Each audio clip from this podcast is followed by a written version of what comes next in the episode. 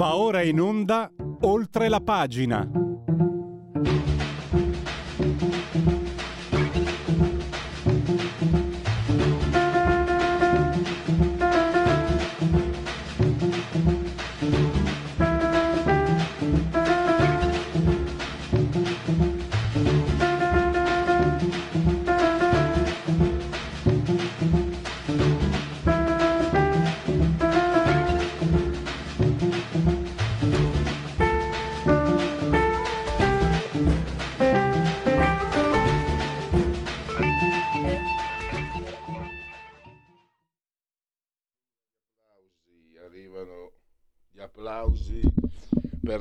Sigla di Oltre la pagina di Radio Libertà. Parleremo di, eh, di Papa Ratzinger, di Giovanni Paolo XVI, la sua eredità. Parleremo anche con Pietro De Leo sarà a 360 gradi. La, la Babylon è un film che uscirà eh, dopodomani eh, è un film nel quale si vedono cose inenarrabili, una defecazione torrenziale di un uh, elefante con uh, la diarrea, un, pe- un, pene gigante di un nano che rutta cocaina ed etere, accoppiamenti con i morti, una, di- una tricetta uccisa durante un atto sodomitico, e orge, orge, orge. Film pazzesco, incredibile. E se lo proiettano nelle sedi del PD non si accorgono della differenza. Dopo con Pietro facciamo, facciamo anche eh, delle riflessioni. Tra l'altro parleremo, perché è obbligatorio, di Matteo Messina Danaro, perché c'è qualcosa che non mi torna, nel senso, eh, anche i giornali, prima pagina quasi obbligatoria, sparano la notizia e poi nelle pagine interne, quasi a giustificarsi, gli interventi di coloro che dicono sì, ma ormai non conta più niente, Sima ormai dopo 30 anni, Sima ormai praticamente era davanti alla caserma dei carabinieri, Sima ormai, quindi eh, non so cosa ci siamo trovati di fronte, di sicuro un gesto dovuto di esultanza delle forze dell'ordine, delle, dei politici, dei rappresentanti delle istituzioni, ma anche un, un qualcosa che è successo e che eh, va spiegato. E poi il tema che ha tenuto piede, che in realtà eh, non è stato capito. Sapete che non è stato capito nemmeno, secondo me, a destra. Mm, San Giuliano, generale San Giuliano, ministro della cultura. Dante è di destra. È una provocazione, è chiaramente una provocazione. Anche se la visione eh, legata anche alla, all'uomo, alla tradizione, alle anime a Dio e i corpi alla politica, la visione di un conservatore quella di Dante, ma non si può dire, stiamo parlando del 1200. Tra l'altro, non si potrebbe neanche dire Italia. Io sento dire l'Italia.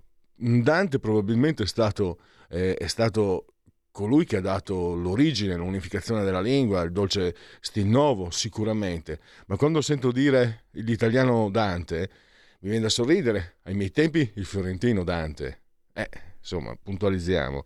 Però è vero, comunque quello che San Giuliano ha gettato sul piatto è una provocazione per smascherare la, um, l'egemonia della, della, sinistra sulla cultura, che è andato a discapito della cultura stessa.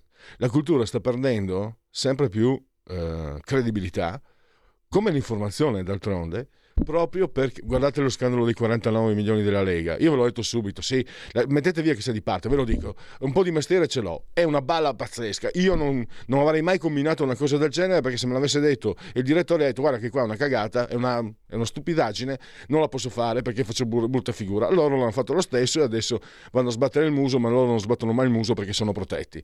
Quindi l'informazione, ma anche la cultura, che è completamente monopolizzata, unidirezionale, perde credibilità e eh, quello che vuol dire San Giuliano, la provocazione è ritorniamo alla cultura con la C maiuscola, capace di... Sì, attaccami Salvini, ma per favore attacca tutto quello che non va allora, 360 gradi, altrimenti, altrimenti le persone poi alla fine, sciocche o intelligenti che siano, se ne accorgono anche loro.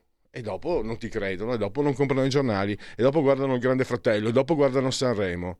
E addio quel messaggio meraviglioso, per me è stato illuminante. Non è una confessione personale, ma è, è, una, è un pensiero personale che posso condividere con molti perché ho, l'ho ritrovato in molti. In me, laico, il discorso di Ratisbona è stato illuminante, no? il, il procedere insieme di fede e ragione.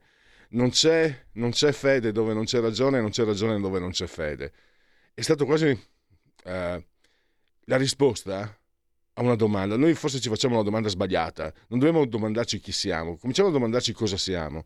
Ecco, il discorso di Ratisbona secondo me aiuta molto, ma questo non credo sia, ripeto, lo condivido non perché sia una cosa intima, privata, ma perché penso sia condivisa.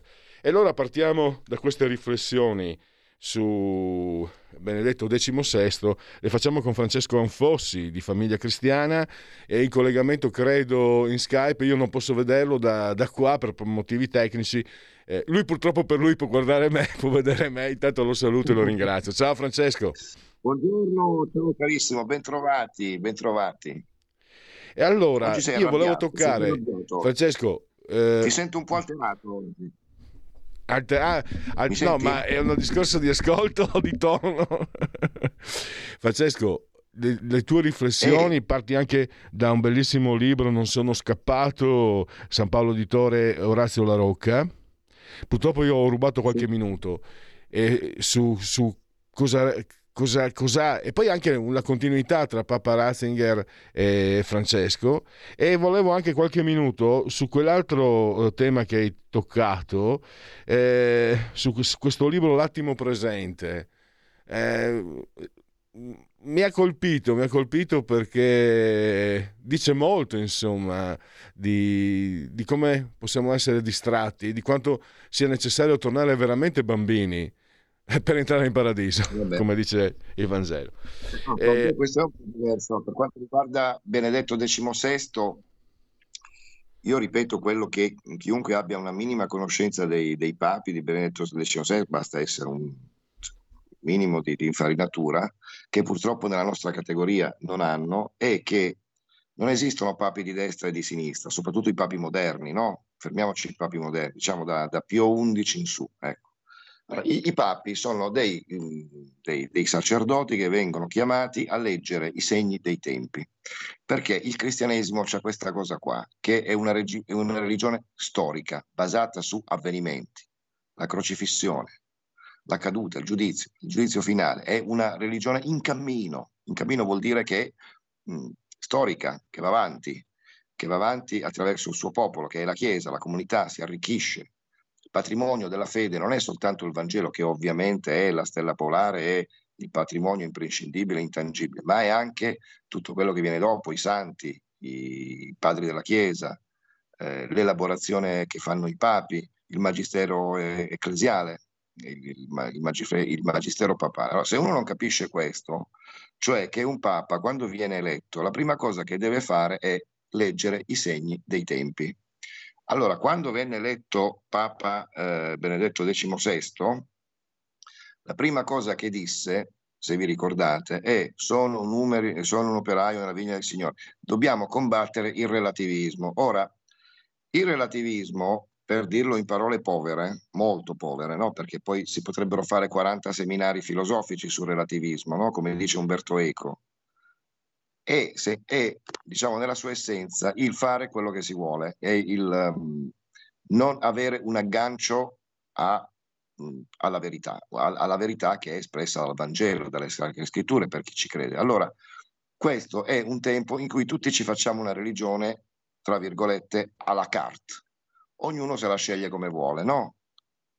Eh, ed è una cosa che personalmente non mi fa dormire di notte. Per, per esempio, io non riesco a concepire perché un cristiano debba essere di destra e quindi difendere eh, la vita, il fine vita, essere molto sensibile sulle questioni, eh, eh, sulle questioni etiche, essere contrario evidentemente alla fecondazione eterologa, quella poi in prestito no, dato, no, in cui la donna è una sorta di, come si può dire, di, di, di, macchinario in prestito che fa il figlio, poi lo cede a un'altra donna. Questa è una roba che grida eh, al cospetto di Dio, no? Ma perché la devono difendere solo i cristiani di destra? Perché quelli di sinistra no?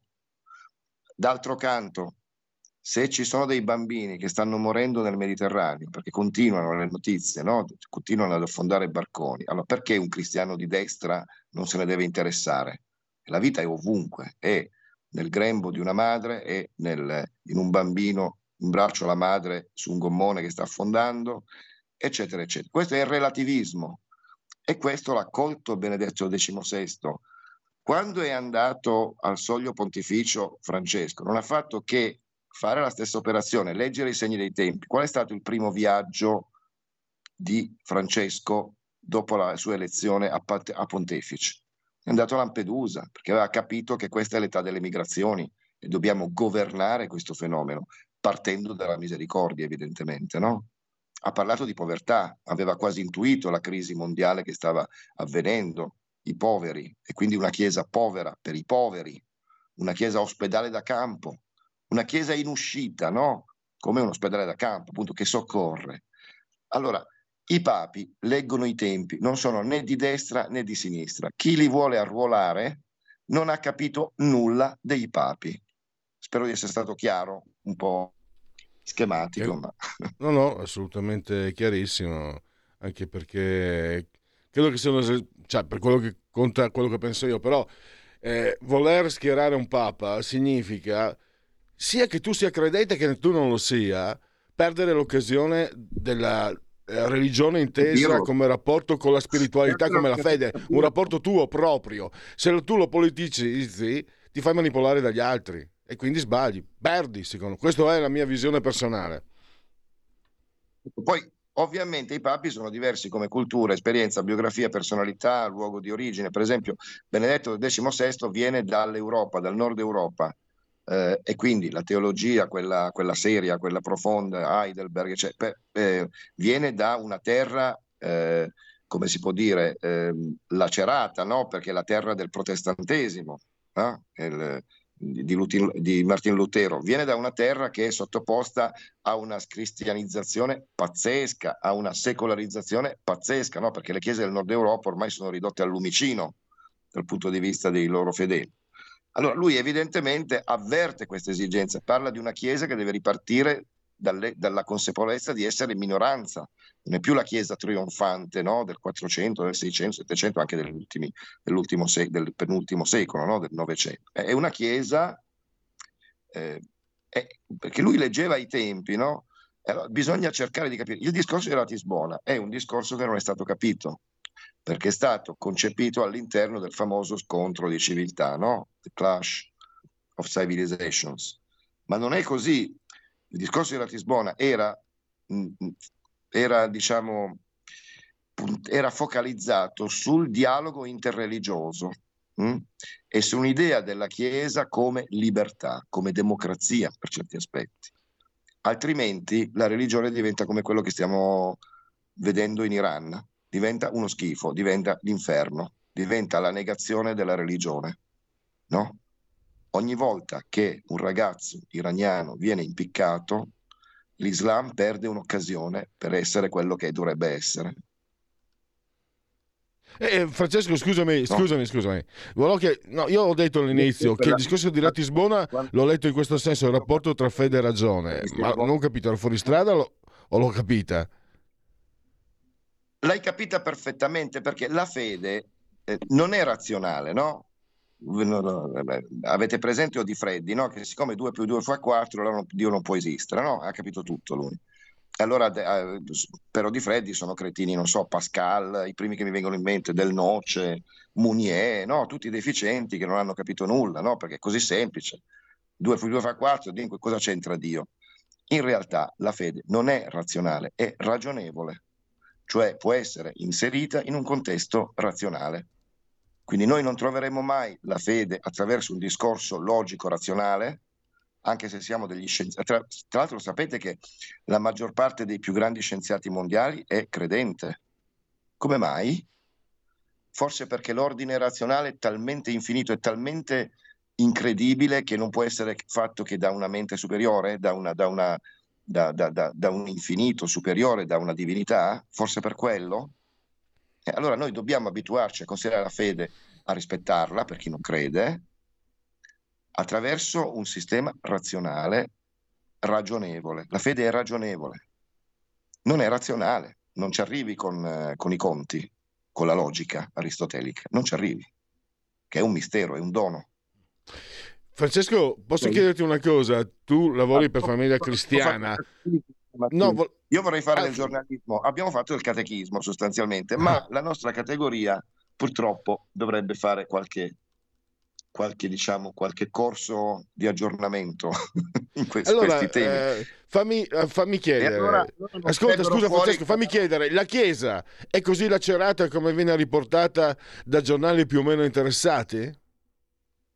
Non ho capito la domanda, scusami, mi ero La Chiesa, no, l'abbiamo visto dopo, qualcuno ha detto anche funerale frettoloso, cerimonia frettolosa, ma la Chiesa, secondo te, è così lacerata come riportano certi giornali, anche magari in maniera interessata o sicuramente è un momento complicato, ma non, è, non, non rispecchia, la cronaca non rispecchia quello che c'è in questo momento all'interno della Chiesa. Ne approfitto proprio di avere... Allora Te, la Chiesa è lacerata, ma non è, una, non è, una, novità, cioè la Chiesa è fatta da uomini e gli uomini sono lacerati, quindi è normale che ci siano delle, delle divisioni, delle critiche. Pensate soltanto al verminaio della pedofilia, no? Eh, lo stesso Benedetto XVI, che era decano del conclave, prima di entrare in conclave, da cui entrava Papa e usciva Papa, quindi anche qui il detto chi, esce, chi entra Papa ne esce cardinale è stato smentito perché lui era già favoritissimo prima del conclave del 2005, disse la barca di Pietro, la barca di Pietro, scusate, sta andando alla deriva, c'è, c'è tanta sporcizia, dobbiamo fare pulizia. Quindi che sia lacerata la Chiesa è normale. Mm? Mm. C'è il famoso episodio, forse te l'ho già detto, di Clemente VII, no? che era sotto scacco da Napoleone. Napoleone fa, ma se io vi distruggo la Chiesa, voi che fate? Perché i cannoni ce li ho io. Clemente VII disse, ma non ci siamo riusciti noi in duemila anni, volete che ci riusciate voi?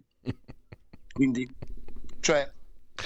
Questo è bellissimo. È assolutamente normale. Quello che non è normale è dire è morto il Papa di destra, ci rimane il Papa di sinistra, no? che è il succo della maggior parte dei giornali che hanno commentato la morte di Benedetto XVI. Questa gente qui non ha capito nulla di Benedetto XVI, che è stato uno dei papi più rivoluzionari della storia eh, della Chiesa, eh, consulente del concilio, che se non sbaglio era un evento abbastanza riformatore, no? non mi sembrava molto conservatore il concilio Vaticano II, no? tu cosa dici?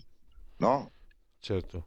Eh, dopodiché eh, è, è, stato l'estensore del catechismo della Chiesa Cattolica, perché era prefetto della congregazione della fede, quindi l'ex sant ufficio, è stato lui che lo ha fatto sostanzialmente con i contributi di altri, quindi ha riformato la morale cristiana, ha scritto discorsi durissimi, ma io mi ricordo da, l'ho già detto in un'altra occasione, come cronista andai a Napoli a seguire il viaggio di Benedetto XVI, non mi ricordo più in che anno, e lui parlò della Camorra. Ora ti posso garantire che lo, la, parlò della Camorra in una maniera così dura, così senza sconti, così mh, veemente, che in confronto il famoso discorso nella Valle dei Templi di Agrigento di Papa Giovanni eh, Paolo II, di San Giovanni Paolo II a Agrigento, nella Valle dei Templi, era meno veemente. Solo che siccome quello era un professore, allora sembrava, no, non se ne è accorto nessuno, no? Perché spesso la, la, la, la, durezza di un discorso è inversamente proporzionale alla pacatezza con cui lo si pronuncia. Ratzinger era l'uomo della pacatezza, della mitezza era di una tenerezza infinita per chi l'ha conosciuto, era un padre, era... e quindi eh, chiaramente non ha colpito i, i cronisti, no? che manco si sono accorti, se fossero andati a leggere quello che diceva in quel discorso contro la Camorra, avrebbero capito che in quel momento la Chiesa stava facendo una svolta, stava andando avanti nel cammino contro la criminalità organizzata. Oggi è stato arrestato Matteo Messina Denaro, ne possiamo parlare tranquillamente, no? Sì. E purtroppo non possiamo più parlarne perché abbiamo esaurito lo spazio. Francesco, volevo chiederti una, una considerazione. È peccato sacrificare così eh, il, il contenuto dell'attimo presente questo riscoprire attraverso eh, una, una, una, bambina profuga che ha perso tutto, eh, scoprire che, abbiamo, che in realtà quando pensiamo di avere, di avere, tutto non abbiamo niente, perché è quello che possiamo avere noi stessi. E se in cambio di noi stessi ci siamo fatti dominare dall'esterno, non ci resta nulla. Eh, l'ho Beh, riassunto un po' così. Eh, l'unica cosa che voglio dire è che L'attimo presente è un bel libro di un, uh, della, edito da Mondadori di, un, di, uno scrittore molto in gamba che si chiama Angelo Roma, eh, che appunto racconta la, la, vicenda di un professore universitario molto, molto famoso, molto bello, molto in auge, che ha tutto tranne la felicità e la felicità la trova inaspettatamente quando adotta una bambina che è sbarcata orfana a Lampedusa, quindi spesso la felicità arriva dove non te l'aspetti. Ma eh, Francesco, per, perdonami, Francesco, eh, io ho inteso, sì. potrebbe sembrare, io penso ai nostri ascoltatori, ecco il solito libro a favore dei, degli immigranti, eccetera, eccetera.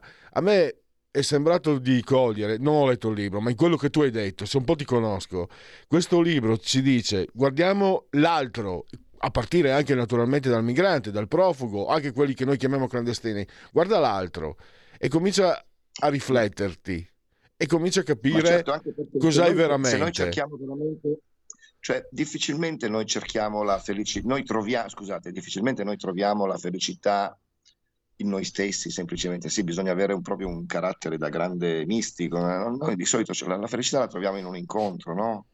può essere la moglie, il figlio, la nascita di un figlio, l'adozione di un bambino, un'amicizia, un amore, metteteci quello che volete dentro. E questo è un momento particolare di questo personaggio, che poi probabilmente è l'autore, che scopre la felicità attraverso l'incontro di un bambino.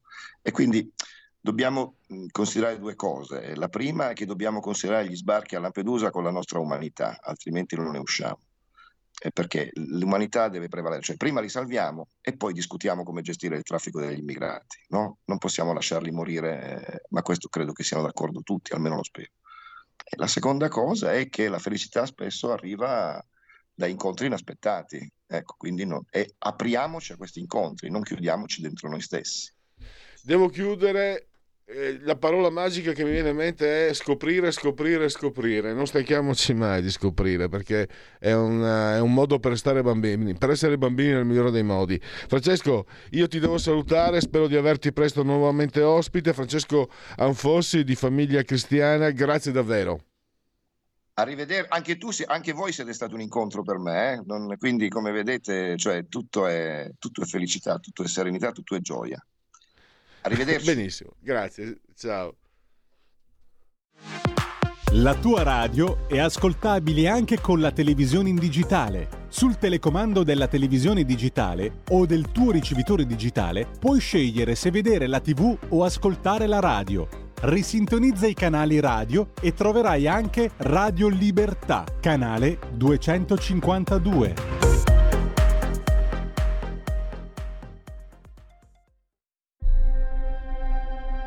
Film sono sogni che non dimenticherai mai. Che genere di film faremo? Movie Time, la magia del cinema. Ogni sabato, dalle ore 16. Qual è stata la tua parte preferita? Radio Libertà, la tua radio. È impossibile. Solo se pensi che lo sia. Non è meraviglioso?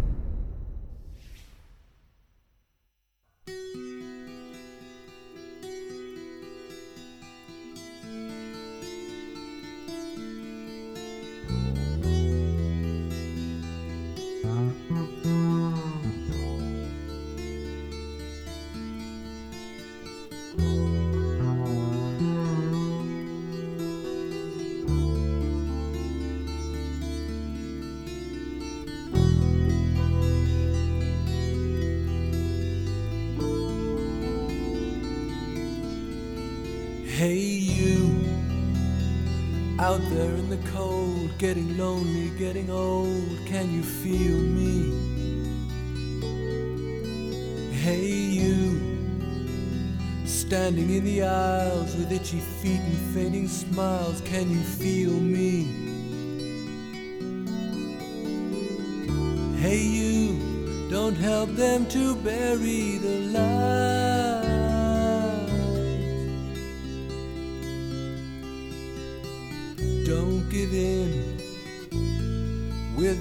to fight.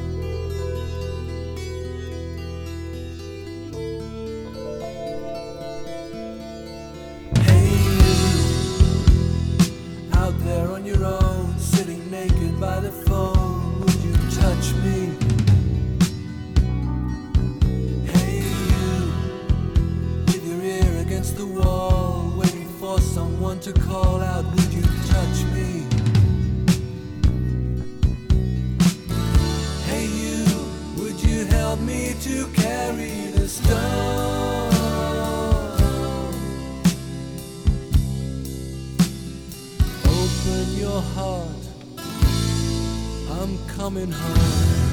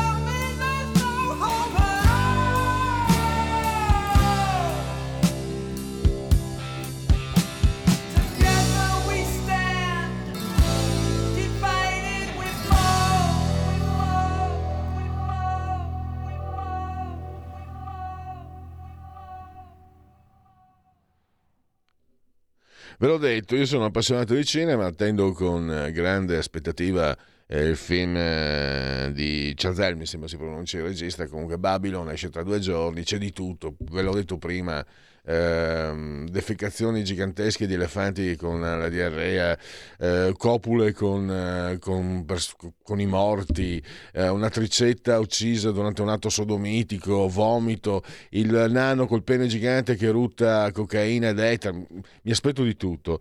Però ho detto, se lo proiettano nelle sedi del PD potrebbero confondere realtà e finzione. E questo lo deduco anche dagli puntuali articoli del nostro ormai eh, insomma lo considero uno dei nostri. Pietro De Leo eh, beh l'ho sempre considerato uno dei nostri ma per, per la sua eh, grande disponibilità nei confronti di Radio Libertà eh, lo considero uno dei nostri. Dicevo la- le puntuali cronache di Pietro su quello che succede al PD poi uno degli ultimi articoli che eh, rivelava, denunciava insomma, il fatto come ormai fosse, fosse un covo di, di grillini il PD.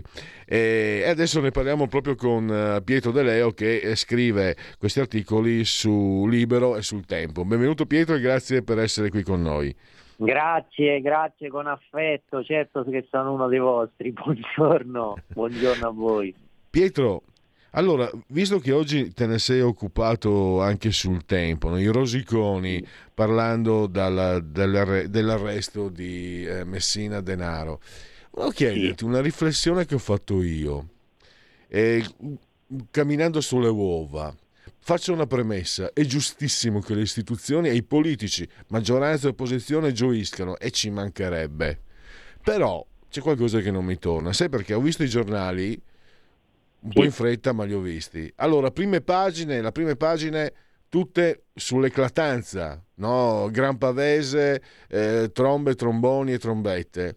Poi all'interno eh, ci sono gli articoli del, magari de- dell'esperto, eccetera, che dice sì, ma dopo 30 anni di latitanza ormai, sì, ma ormai non ha più valore, sì, ma lo hanno arrestato che era davanti praticamente alla caserma dei carabinieri o giù di lì, sì, ma cioè non- io non, non voglio entrare nel merito del peso di questo arresto perché sicuramente è notevole, eccetera. Io entro nel merito dell'informazione che segue ormai in modo pedissequo, come si diceva una volta, quelle che sono le istanze, no? il bon ton da seguire. Eh, però io credo che non sia questo il compito, no? seguire il bon ton, dovresti spiegare e, e, andare sui fatti oggettivamente, come ad esempio hai fatto tu, no? Schiaffo che accusava il governo di essere amico dei mafiosi. Invece questo- questi ossequi, eh, come se l'informazione sia diventata a sua volta eh, una- un'istituzione ampollosa, vuota, che infatti non ha più credibilità. Ma sai, un, eh, si sta facendo un po' di, di- un po' di complottismo preventivo sull'arresto di Matteo Messina Denaro, come se noi non avessimo in tutti questi anni imparato a capire cos'è la mafia. Cioè la mafia è un fenomeno molto complesso che si basa su connivenze e su connessioni con anche il mondo che è mafioso non è, professionisti, medici, e questa, e questa connessione è diventata ancora più insidiosa e tanto più insidiosa nel momento in cui la, ehm, momento in cui la, la- la fase stragista è stata abbandonata, perché è diventata una mafia meno di impatto e più di insidia, più di economia, più di gioco della finanza. Quindi la latitanza di Matteo Messina Denaro si inserisce in questo, in questo contesto qua, ancora più insidioso, ancora più tentacolare, ancora più difficile da contrastare. Insomma, la mafia è un antistato che ha i suoi schemi di funzionamento, le sue complessità, non è che si tratta di una baby gang per dire, ma si tratta di una cosa purtroppo molto, molto, ehm, molto complicata. E quindi da questo punto di vista così si spiega il- la difficoltà che c'è stata in questi 30 anni di, eh, di- di arrivare all'arresto. Poi, eh, insomma, è, è un inizio, non è una fine. La, ehm, si capiranno connivenze, si capiranno connessioni, le indagini andranno avanti e si avrà il quadro più chiaro. Ora il tema è che Ora, tema è che eh, molti, di che molti di quelli che hanno parlato, tutti sapevano dove fosse Matteo Messina Denaro. Insomma, tutti, se lo sapevano loro, lo potevano anche dire. Insomma, no. È un po' un assurdo. Quello, quello che va rilevato in questa fase rispetto e la gratitudine a inquirenti e forze dell'ordine per questo grande arresto eh, e capire poi che non è una fine ma è un punto di passaggio nella lotta alla mafia che deve continuare perché la mafia ancora esiste, non è finita ieri o, o, o 30 anni fa con le stragi. Ecco, sì, mi sembra sia come sempre eh, la posizione eh, saggia, se lo consideriamo un punto di passaggio sicuramente eh, possiamo capire meglio quello che è accaduto.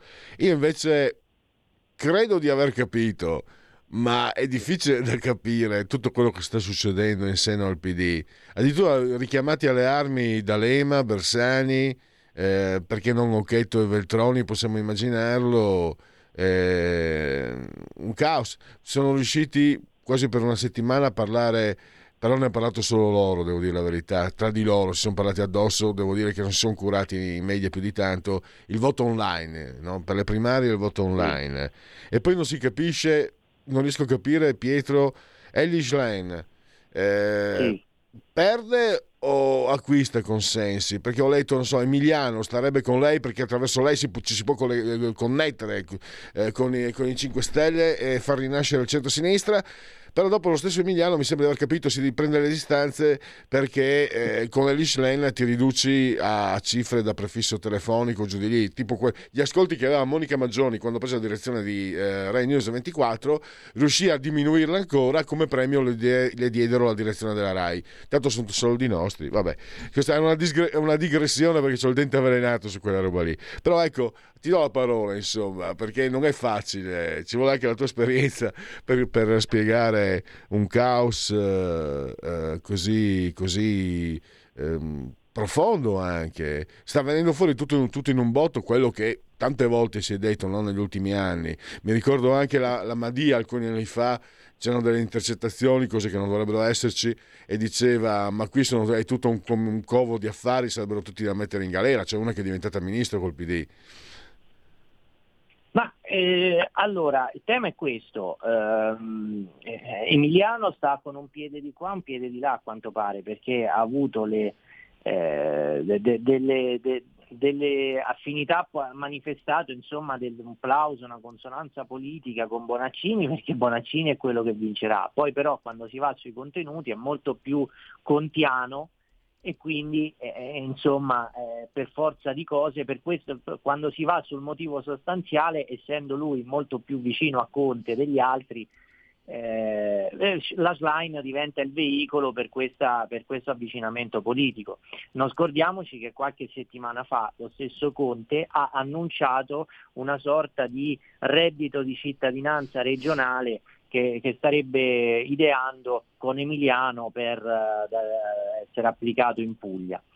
Ma eh, lì il tema è molto semplice, insomma, a quanto pare la vittoria finale sarà di Bonaccini, però c'è tutto un gruppone che guarda favorevolmente al Movimento 5 Stelle eh, con cui non sarà facile fare i conti, perché c'è appunto lo stesso Emiliano, poi c'è Boccia che è il coordinatore della mozione Slime, poi c'è gente tipo Provenzano, eh, insomma c'è un, un- po- poi ci sono tutte le realtà locali perché in Puglia governano con il Movimento 5 Stelle, a Bologna governano con il Movimento 5 Stelle, a Napoli con il Movimento 5 Stelle. È una realtà costituita con cui eh, non, sarà, non sarà facile fare i conti. Eh, considerando anche un altro, un altro dato, eh, se insomma, c'è questa grande incognita del, del partito del- degli scissionisti ex DS, eh, cioè articolo 1, guidato da Speranza, quindi tutto il gruppo di Bersani, eh, D'Alema, tutto questo gruppo qua, che è con un piede dentro, un piede fuori, non sa ancora se rientrare o meno, ma qualora dovesse rientrare è anche quella una realtà che guarda al Movimento 5 Stelle. Insomma, questo per dire che il mh, congresso del PD non è la panacea di tutti i mali del PD, ma anzi, come avvenuto da sempre, perché eh, insomma si aspettano le primarie, si aspettano nuove leadership, eccetera, e invece poi eh, dal giorno dopo ricominciano a litigare. Ecco, rischia di essere assolutamente eh, lo stesso copione che potrebbe esserci da, da febbraio in poi quando sarà definita la nuova leadership. E questo rapporto con i 5 Stelle quanto è rischioso e pericoloso? Perché facevo una riflessione questa notte. Eh, sono da dieci anni eh, dentro il Parlamento. Vi sono entrati con cifre enormi, credo il 23-24 nel 13, 32 nel, nel 18 e 15 circa eh, lo scorso anno. Però mh, cerco di essere, di non avere il dente avvelenato, cerco di essere il più lucido possibile. Quello che mi viene a mancare in, una- in questa esperienza politica è l'elaborazione di un progetto politico, perché reddito di cittadinanza non è un progetto politico, non lo può essere, assolutamente. Non venitemi a raccontare che può essere un, un progetto politico. Quindi il PD, secondo te, eh, Pietro, vuole pensa di entrare no, nel, um, in questa fusione con eh, i 5 Stelle, portare lui il progetto e quindi assumere il comando e i 5 Stelle portano i voti, ma se è così, se è così è un'ipotesi, se fosse così, quanto può essere pericoloso però confrontarsi con chi politicamente non è prevedibile, perché se non hai il progetto e continui ad andare alla giornata, continui ad andare se- secondo quello che ti dice la pancia, non sei prevedibile, quindi come fai a portare avanti una, una forma eh, di coesione eh, accettabile? Ma in realtà, insomma, eh, il PD siamo sicuri che ha il progetto, a me non sembra più di tanto, insomma, al momento eh, io ah, ribalterei la... È vero quello che dici, nel senso che per eh, due leggi- quasi due legislature il Movimento 5 Stelle non ha avuto un progetto, però eh, da- dalla coda del governo Draghi in poi mi pare che il progetto sia abbastanza chiaro, cioè quello di eh, porsi come una forza tipo la- la- il melancionismo all'italiana, molto ritagliata sulla sinistra, un'impostazione, un modo de- demagogico di affrontare le disuguaglianze, molto assistenzialismo, eh, appunto reddito di cittadinanza, molta demagogia sulle periferie, eh, una sorta di, ehm, di- di- di, eh, impianto redistributivo della ricchezza a scapito delle imprese e di quel poco che rimane della classe media, insomma mi pare sia chiaro, non per nulla la CGL in questo momento come interlocuzione preferisce andare da Conte piuttosto che PD nel PD. È il PD che si deve in un certo senso eh, ri- ricostruire e ripensare. Non per nulla, non a caso ho citato la Francia perché eh, rischia di applicarsi anche in Italia quella dinamica che là è stata molto rovinosa per il Partito Socialista, perché il Partito Socialista da un lato è stato assediato da Mélenchon, dall'altro lato è stato assediato al centro da Macron, si è svuotato ed è finita una delle più grandi tradizioni politiche eh, europee. In Italia con il PD rischia di capitare la stessa cosa perché da un lato c'è il terzo polo, dall'altro lato c'è Conte e in mezzo c'è il PD che non sa più cos'è e, e rischia veramente di essere svuotato. Quindi sono in un passaggio molto difficile e rischiano davvero le- l'implosione. Eh, Questo è, è, diciamo, eh, guardiamo, guardiamo tra virgolette in casa nostra. Eh, questo però non è una bella notizia per, eh, per il centrodestra perché, eh, lo ripeto più, tante volte capite di ripetere, un po' come giocare a tennis, anche la politica bisogna essere in Certo. due per farla, per farla bene. Se ti viene a mancare un interlocutore che serve anche a tenerti sorvegliato, se uno è in gamba, tu stai attento a non commettere errori. Se non c'è nessuno, magari puoi anche correre il rischio di sbracare, perché magari non dico per cattiva volontà, ma perché proprio l'avversario serve sia sti- come stimolo, ma anche come, eh, come funzione di controllo. E questo. mh, e poi, e soprattutto con dei media così, così schierati, così capricciosi, così. Guarda, oggi no, è venuta fuori finalmente quella dei 49 milioni. Eh, tu eh, sei un professionista eh, serio, capace, eccetera. eh, com- io penso di essere insomma serio e francamente quando lessi, a parte che conoscevo anche alc- alcune persone, quindi già di partenza io sapevo come, come posizione mia qua, perché qualcosa conos- qualcuno conosci, no? che era impossibile la storia dei, non dei 49 milioni, dei, dei rubli, eh, dei, dei- dei soldi, dei soldi russi, è stata chiesta l'archiviazione. Eh, però anche giornalisticamente parlando, io guardavo a freddo per dire aspetta vediamo un attimo se magari non hanno ragione è, in- è inaccettabile dal punto come lettore è inaccettabile. Non sono uno stupido. Mi, mi hai messo insieme una cortina fumogena fatta di fuffa e di nulla. Mi stai prendendo per il sedere. Come giornalista dico no se il direttore mi dicesse guarda che devi fare questa cosa qua dico guarda fi- cioè io non ci metto la faccia. Cioè ti faccio il servizio ma non lo firmo perché sinceramente perdo ogni credibilità se metto insieme queste puttanate e, e que- e voglio dire, viene meno l'interlocutore politico, però come interlocutore è qualcuno che ti sfugge, con il quale non puoi confrontarti, perché alla fine questi, l'ordine dei giornalisti, sappiamo per chi è schierato, eh, i media sappiamo da chi sono controllati, da De Benedetti, dalla- dal Usi Grai, eccetera, e quindi anche nel centrodestra comincia, non dico eh, con chi parlo, con chi mi confronto a questo punto. Sì, sì, questo voglio dire, eh, è vero, mh, però insomma non è che quando il PD sta in salute eh, sia facile confrontarsi, no? Eh, insomma, il tema più che di numeri, più che di collante interno, è un tema culturale. Eh, finché eh, il PD continuerà ad essere il partito dell'anti, il partito delle scorciatoie eh, giustizialiste, e tu ne hai citato una, no? Quella, il romanzone giudiziario dei, dei- dei presunti rubli alla Lega che non sono mai esistiti, quando invece esistevano e come i soldi del Qatar ad alcuni esponenti della sinistra. Eh, no- non sarà mai facile, non sarà mai possibile ehm, impostare un dialogo per il bene del Paese sulle, sulle cose principali. Insomma, io ricordo un'immagine eh, fissa che è quella dell'11 settembre americano, il giorno dopo re- democratici e repubblicani in una cerimonia si presero per mano e quello fu il, il senso pieno di, di una politica che di fronte alle grandissime eh, difficoltà sa eh, affiancarsi.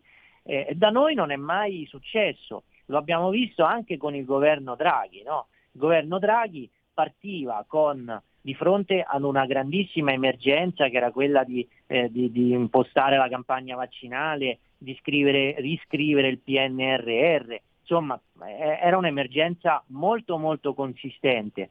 E tu avevi Letta che già il giorno dopo si faceva la foto con quelli della nave Open Arms eh, del processo a Salvini eh, che ehm, buttava eh, le mine in Parlamento di, di proposte divisive. Insomma, eh, a quel tempo il PD era un PD non deflagrato come oggi, ma era un PD ancora, anzi che addirittura cresceva nei sondaggi. Quindi è proprio un, un tema culturale, un tema di approccio politico all'esistente e ai problemi del Paese. Eh, il PD lo deve cambiare perché comunque eh, pur nella nel rispetto della maggioranza che è quella di centrodestra, pur nel rispetto del, del voto elettorale ci sono degli obiettivi che, si- che- che sarebbe più facile raggiungere con un confronto costruttivo con l'opposizione. Pensiamo alle riforme, no? Eh, adesso si parla di presidenzialismo, si parla di autonomia. Eh, con un'opposizione così arroccata, che secondo me lo sarebbe comunque, anche se il PD non fosse così devastato, eh, sono percorsi molto difficili da compiere. Eh, Pietro, abbiamo esaurito lo spazio. Io ringrazio Pietro De Leo che potete leggere ogni giorno su Libero sul Tempo. Ti ringrazio Pietro e a risentirci Grazie. presto. Grazie a voi. Segui la Lega è una trasmissione realizzata in convenzione con La Lega per Salvini Premier. Segui la Lega prima che la Lega seguisca te alla Pellegrina o segua te alla Marciana. Sono sul sito legaonline.it, molte cose si possono fare eh, da e su questo sito. Iscrivervi, per esempio, pourquoi pas? È molto facile, si versano 10 euro, lo si può fare anche tramite PayPal, PayPal, PayPal, senza nemmeno vi sia la necessità che siate iscritti a PayPal, PayPal, PayPal. Poi il codice fiscale e gli altri dati richiesti, quindi vi verrà recapitata la magione per via postale, incrociamo le dita pensando a poste italiane, la tessera Lega Salvini Premier. Il D43, il momento di autodeterminazione civica, date indirizzate i vostri soldi non dove vuole lo Stato ma dove volete voi. In questo caso noi vi suggeriamo un'opzione politica, quella di eh, aiutare e di sostenere il movimento della Lega, il movimento di Matteo Salvini. È molto facile, è una scelta libera che non ti costa nulla innanzitutto e basta scrivere D43 nella propria dichiarazione dei redditi. Ricordatevi, D di Domodossola, 4 il numero, il voto in matematica, 3 il numero perfetto. E adesso gli appuntamenti radio-televisivi con eh, gli esponenti della Lega, i protagonisti. Allora, andiamo a vedere one per one. Eh, allora, questo alle 15 All News TGcom 24 eh, Isabella Tovaglieri, europarlamentare.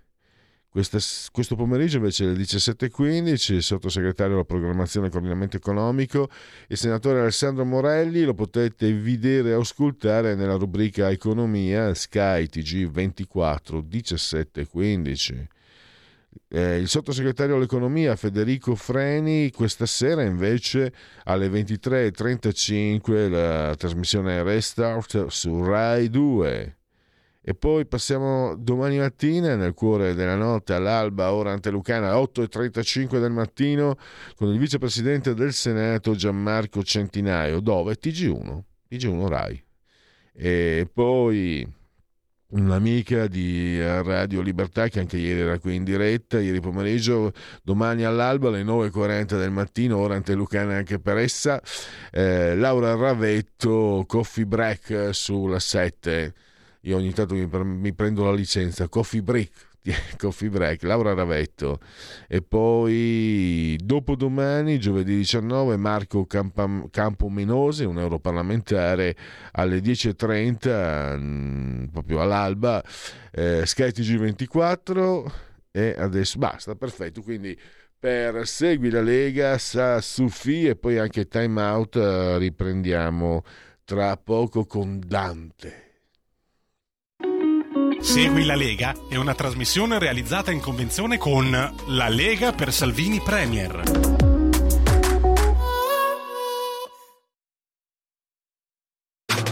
Stai ascoltando Radio Libertà. la tua voce libera, senza filtri né censura. La tua radio.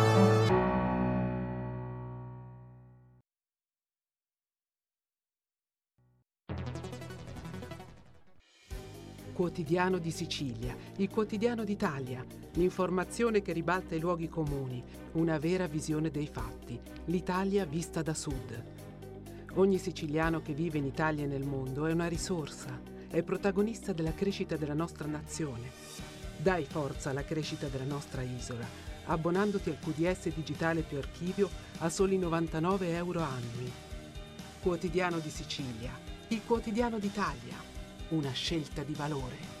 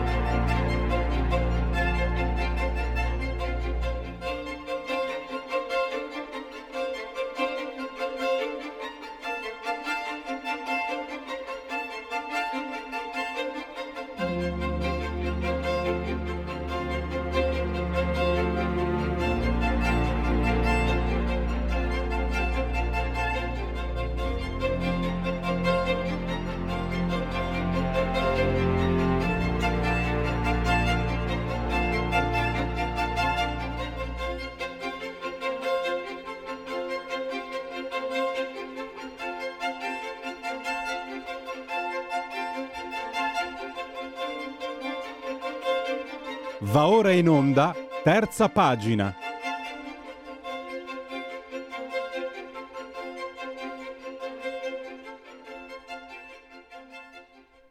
Non puoi dire che Dante è di destra che loro insorgono tutti, loro, gli intellettuali di sinistra, perché eh, loro sono abituati all'appropriazione culturale fatta da loro. Io lo sapete, soffro pene e tormenti indicibili nel vedere da anni ormai attirare, avviluppare nelle ragnatele sordide della sinistra Paolo Conte. Eh no, prendetevi Giuseppe Conte e già che ci siete anche Antonio Conte, ma Paolo Conte lasciatemelo in pace. Eh, però loro lo fanno, loro è permesso tutto, loro è lecito tutto, e dall'altra parte invece guai. Eh, io lo chiamo fascismo, per me una volta questo si chiamava fascismo, vabbè, pare che non sia più così. Sta di fatto che poi invece si è perso di vista eh, un'opportunità che Gennaro San Giuliano, ministro della cultura, ha messo sul tavolo, sul piatto, no? quello di- del confronto. È chiaramente una provocazione, ma anche un modo per dire che una cultura che sia eh, unidirezionale, che sia schierata, che sia monopolizzata da una parte sola, politica per giunta, ha perso credibilità. Questo è quello che sostengono anche eh, molti intellettuali, giornalisti che noi intervistiamo qui a Radio Libertà, non di sinistra ovviamente. E qualcuno anche di sinistra però ogni tanto vedo che fa capolino. Perché? Perché l'abbiamo davanti agli occhi. La, la parola intellettuale è screditata come non mai. Non c'è credibilità, non, non vengono presi sul serio dall'opinione pubblica, non se li fila nessuno. Eh, vale di più un opinionista del Grande Fratello piuttosto che eh, il pensiero di chi magari si è confrontato anche con, con libri e li ha pure compresi. Allora, tra coloro che appunto denunciano questa deriva c'è sicuramente il dottor Corrado Ocone, eh, che potete leggere sempre sul libro, anche oggi è ritornato proprio sull'argomento eh, e anche domenica. Eh, io lo saluto e lo ringrazio per la consueta disponibilità. Benvenuto, dottor Ocone. Buongiorno. Allora, so che lei è in collegamento Skype, io non posso vederla perché abbiamo problemi tecnici, ma comunque l'importante è che ci sentiamo. E partiamo allora da, da un errore anche, da un inciampo che hanno commesso questi signori di, di centrosinistra. Si sono dimenticati di un pamphlet di uno dei loro, Giovanni Raboni, i grandi scrittori, tutti di destra. E ne abbiamo anche parlato con lei e con altri. Ecco, partiamo da questo, quindi dire Dante era di destra, a parte che ci sono anche dei contenuti che lei ha spiegato benissimo, eh, non è poi così, eh, no- non è assolutamente campato per aria, anche se, ripeto, eh, il ministro sicuramente ha voluto dare una provocazione per una riflessione che da parte, Ma- di da parte loro non c'è stata, vabbè. Assolutamente. Prego. Io metterei in luce due aspetti, prima di tutto. Prima di tutto il contesto in cui sono avvenute le frasi eh, di, di San Giuliano. Era una convention di partita, non era un, mm, una- un incontro accademico, non era eh, un simposio scientifico, quindi era una convention di, mm, di partito. E il secondo elemento è che eh, lui eh, volesse fare appunto una provocazione, lo ha detto chiaramente perché ha esordito proprio così eh, davanti a Senaldi che lo intervistava, ha detto so di dire una cosa molto forte, ma io voglio dire che il padre ideologico della destra è Dante, quindi mh, una cosa molto forte significa appunto una provocazione. E il problema eh, è, è di capire in che senso ehm, eh, Dante è il padre ideologico della destra e mh, devo dire che San Giuliano lo ha spiegato con molta chiarezza nel, mh, sia nel corso dell'intervista eh, con Senaldi, sia poi ci è ritornato ieri eh, con un articolo, con una lettera sul Corriere della Sera. E allora cerchiamo forse anche noi un po' di fare chiarezza. Allora, prima di tutto, destra e sinistra eh, non sono categorie ovviamente applicabili al secolo di Dante, non perché, come ha detto Cacciari in un'intervista alla Repubblica, che eh, eh, in qualche modo facendo uno svarione, ha detto sono categorie novecentesche, ormai siamo nel 2000, non contano più, no, ehm, sono categorie che come eh, giustamente lo ha corretto San Giuliano, mh, nascono eh, con la rivoluzione francese, nascono proprio nel Parlamento, eh, nell'Assemblea Costituente eh, che nacque dopo, mh, dopo la rivoluzione francese. Quindi sono categorie però appunto moderne che non hanno nulla a che vedere, però ecco, mh, oltre alla categoria storica di destra e sinistra esiste la categoria ideale di destra e sinistra, cioè il contenuto della parola destra e sinistra. Io per semplificare moltissimo, mh, ovviamente non sono d'accordo con Bobbio che aveva scritto un libro dicendo che la sinistra crede nell'uguaglianza e mentre la destra non cre- crede nella, li- nella libertà. È molto semplificatorio. Io direi che eh, semplicemente eh, forse mh, eh, l'elemento che più caratterizza eh, la sinistra è il fatto di voler cambiare il mondo eh, e quindi l'ideologia in base a delle idee astratte senza tenere conto appunto eh, né di ciò che è stato fatto eh, né, eh, né delle risorse di senso che si trovano nella tradizione. E in questo appunto la rivoluzione francese è stata in qualche modo, come posso dire, eh, un esempio preclaro, cioè gli illuministi mh, definivano superstizione tutto quello che c'era prima di loro e volevano dare tutto al suolo eh, e, e rifare il mondo da capo. Il mondo è anche l'uomo, perché poi mh, eh, con Marx questo processo si radicalizzerà ulteriormente e addirittura Marx si augura una nuova antropologia, un uomo diverso, non più eh, vessato dai rapporti di produzione della società capitalistica. Mentre il conservatore mh, è, è il contrario, non è uno che vuole mh, ritornare al passato e tenere tutto immobile e statico, quello è il reazionario. Poi anche sul pensiero reazionario mh, ci sarebbe da dire qualcosa che mh, insomma cercherò di dire, ma il conservatore invece è uno che vuole progredire, ma vuole progredire senza eh, strappi, eh, senza strappi con, ehm, traumatici con il passato, tenendo conto eh, che, che la tradizione mh, non è qualcosa di oscurantista, medievale, come la definivano, eh, ma è qualcosa che contiene le risposte che gli uomini hanno dato ai problemi della vita, ai problemi di senso che gli si sono posti. E quindi probabilmente quelle soluzioni cambiano, eh, esigono nuove risposte, ma questo eh, non può avvenire in qualche modo mh, tagliando eh, eh, i rami della sedia su cui si sta seduti, bisogna partire dal, eh, da ciò che si è ereditato e cercare appunto eh, di, di eh, progredire nella conservazione, cioè conservando. Questo per esempio è molto chiaro, lo spiega molto bene Prezzolini nel manifesto dei conservatori. E, mh, piccola parentesi, il pensiero reazionario è appunto un pensiero che cerca di ritornare a una origine mh, giudicata migliore. E, e, e, I reazionari ovviamente non sono i conservatori, però bisogna dire che danno molti spunti, cioè il grande pensiero reazionario, penso a De Mestre, eccetera, eh, anche se sono autori che noi non condividiamo perché mh, insomma eh, sono da un certo punto di vista anche loro molto radicali eccetera però ci danno molti spunti interessanti ci aiutano a capire a criticare la modernità il mondo moderno. Quindi eh, mh, con la cultura non è che si può fare mh, troppo insomma un'operazione non sono d'accordo con te, ti butto. Cioè, se è, è un, un, anche un grande reazionario, come anche un grande comunista, può dirci delle cose se ci, se ci mettiamo in quest'ottica comprensiva. E quindi questa è la differenza fra conservatori e progressisti, mh, che poi tradotta in termini moderni eh, è destra-sinistra.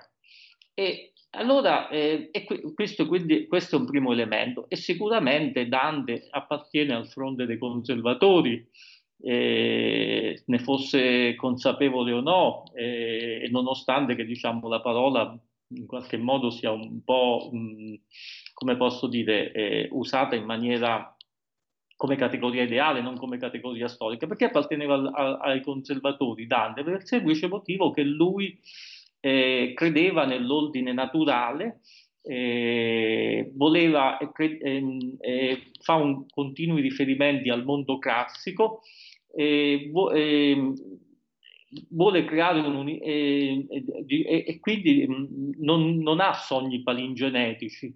Ha, il suo mondo è un mondo in qualche modo eh, armonico, o te, vorrebbe essere armonico, in cui eh, il papato e l'impero eh, si dividano in qualche modo il governo degli uomini, ove gli uomini eh, abbiano sempre consapevolezza dei loro limiti, siano inseriti in un ordine naturale, quindi da questo punto di vista Dante è sicuramente un conservatore, non è un rivoluzionario, anche se poi la sinistra che spesso si appropria degli autori, come lei diceva, ha pure parlato, e lì poi andava tutto bene, di un Dante rivoluzionario, eccetera. Certo, tutto si può dire, però è abbastanza eh, difficile argomentare questo. Quindi questa, poi però eh, eh, a noi di destra Dante ci interessa anche per un secondo aspetto, perché Dante è il, mh, è il, primo poeta dell'Italia sostanzialmente,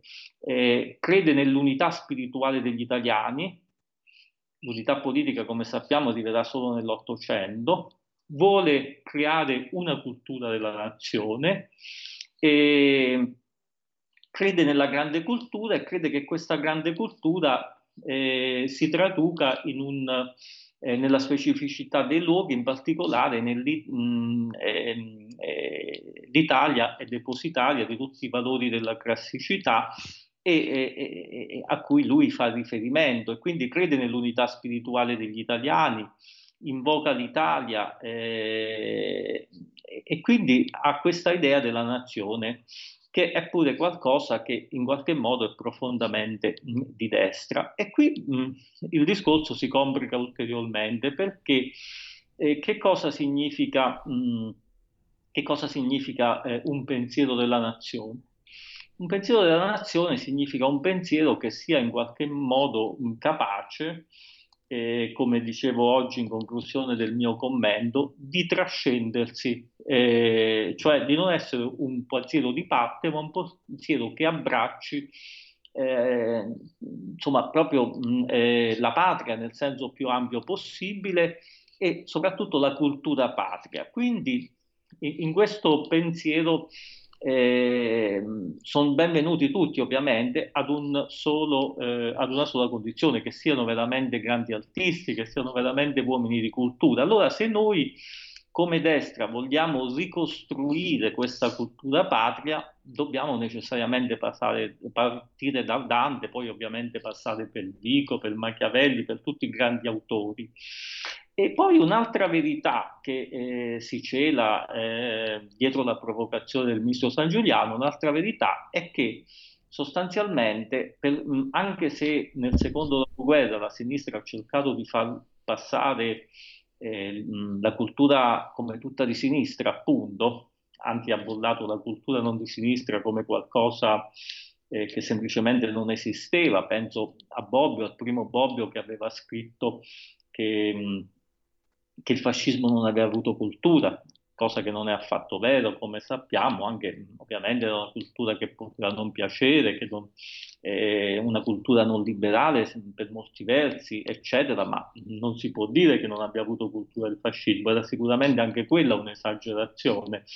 Eh, però ecco, mh, se noi vediamo, eh, risal- eh, però ecco, quello che noi mh, dobbiamo dire è che eh, la cultura italiana fino all'inizio del Novecento, cioè prima del fascismo e poi del secondo dopoguerra che è stato dominato dai, dai comunisti, ehm, prima del Novecento ehm, eh, la, la, cultura italiana è stata tutta, mh, proprio perché probabilmente non c'era uno Stato eh, nazionale, non c'era un'unità politica, è stata tutta rivolta ehm, diciamo al passato e quindi che ha voluto conservare e, e, e riproporre, per esempio penso a Vico eh, con il De Antiquissima eh, Sapientia Italorum, l'antica sapienza degli italiani, che mh, cercava di delineare appunto una specificità della nostra cultura, oppure penso allo stesso Machiavelli che eh, ha costantemente come termine di riferimento, soprattutto nei discorsi sopra la prima decada di Tito Livio, eh, la Repubblica Romana. E quindi mh, la cultura italiana è stata sempre in questo senso di destra, cioè solo nel secondo dopoguerra, eh, dopo il fascismo, che in qualche modo eh, la si è fatta passare altrimenti. E se ho ben capito, io devo dire la verità, non, non ho letto, ora me lo sono fatto arrivare il, la, il libro di Rabboni, però se ho ben capito l'idea che mh, Rabboni eh, con onestà intellettuale insomma portava avanti era proprio questa, cioè, eh, cioè la cifra della cultura italiana non è assolutamente progressista, parlando generalmente. Eh, eh, dottor sì. Cone, eh, mi scusi, siccome siamo arrivati alla fine, eh, sì. abbiamo così esaurito lo spazio, io mm, offro uno spunto, mi permetto. Una frase come Ai serva Italia di dolore ostello, neve senza nocchiere in gran tempesta, non donna di province ma bordello. Per me è una frase sovranista. Ah, Lo dico anche con ironia. Perché ecco, questo poi bisogna dire che eh, Dante era arcitaliano e antitaliano mh, contemporaneamente perché eh, era arcitaliano nel senso che per le cose che abbiamo detto, ma era antitaliano perché credeva che l'Italia del suo tempo era decaduta e, e, quindi anche un della decadenza italiana, cioè la grandezza dell'Italia affonda, affonda, affonda nel mondo classico, nella Roma, nella, eccetera, eccetera. E quindi eh, e questo il motivo della decadenza è un motivo anche molto connaturato alla cultura eh, di destra, se vogliamo, non perché la cultura di destra necessariamente ipotizzi un'età d'ora passata, ma perché sostanzialmente è, è consapevole del fatto che gli italiani hanno un'unità spirituale, ma questa unità spirituale in qualche modo mh, eh, è andata persa col tempo. Quindi sì, assolutamente, pure da questo punto di vista, se vogliamo continuare con le provocazioni, lo potremmo chiamare addirittura eh, sovranista, come sovranista è tutta la grande cultura italiana, pure Machiavelli eh, deproda i propri tempi, l'Italia ridotta eh, diciamo a terra di conquista eh, degli imperatori. Devo... Sì. De- devo chiudere purtroppo. Grazie sì. ancora al dottor Corrado Ocone, grazie ancora e a risentirci presto. Presto e grazie. Adesso abbiamo velocemente, allora, sondaggi, questo Tecne, fiducia nel governo 36 54,6 contro 37,6, chiudiamo. Poi sempre, sono sempre sondaggi Tecne. In, eh, ecco, Meloni un valore aggiunto, quindi 61,2 di fiducia contro 34,4. Chiudiamo. Poi ancora, eh, no, questo. eh, al- questo invece è il borsino dei partiti, 31, Fratelli d'Italia, 17,6 5 Stelle, 15,2 PD, 9 la Lega, 7,6 Calenda, pari merito con eh, Forza Italia. Poi abbiamo questo è un sondaggio BD Media, committente Roma To- Today. Allora, vediamo, ecco qua, i, i candidati eh, alle regionali.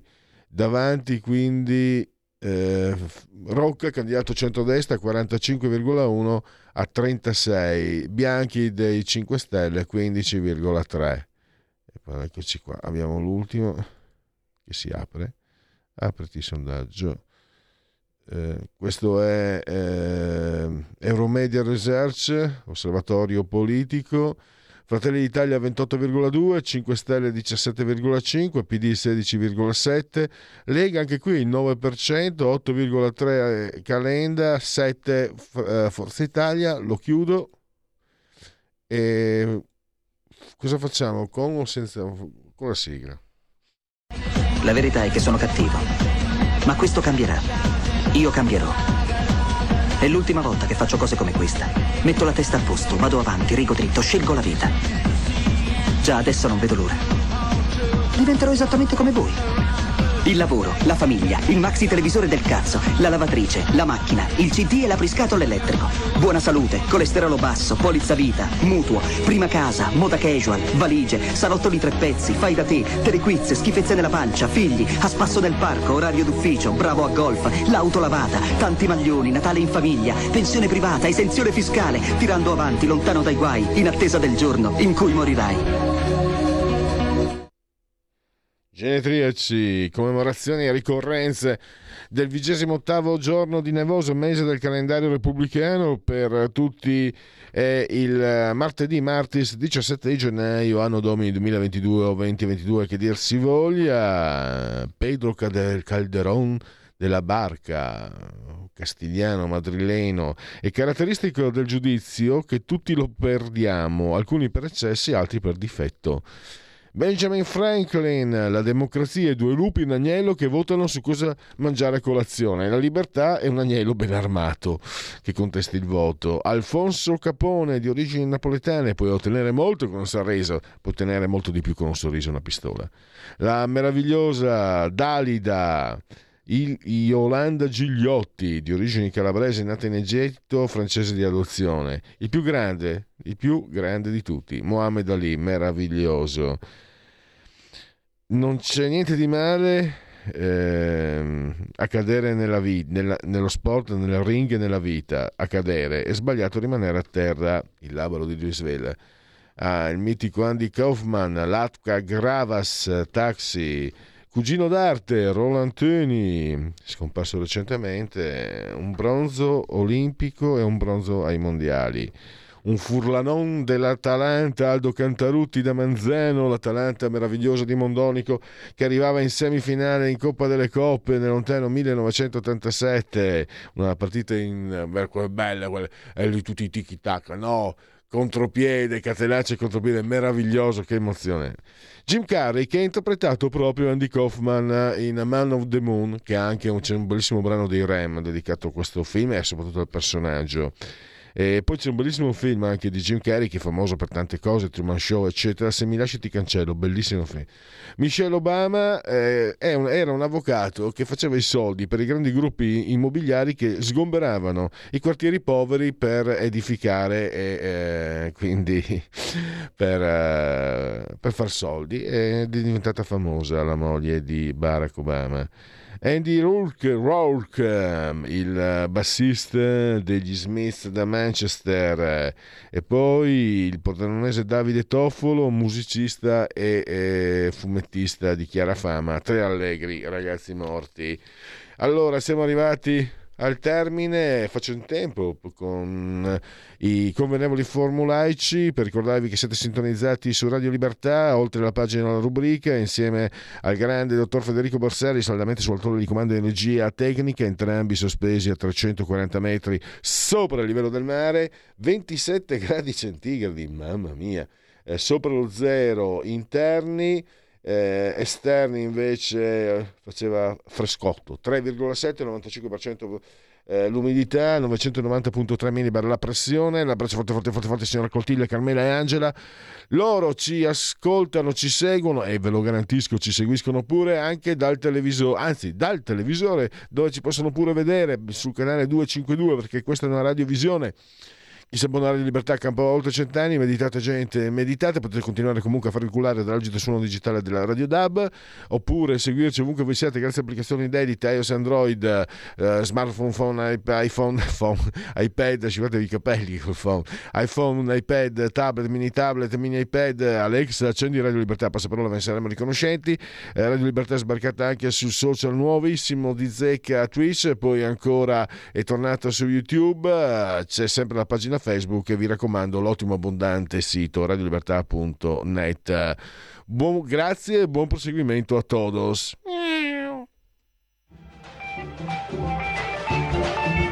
Avete ascoltato oltre la pagina.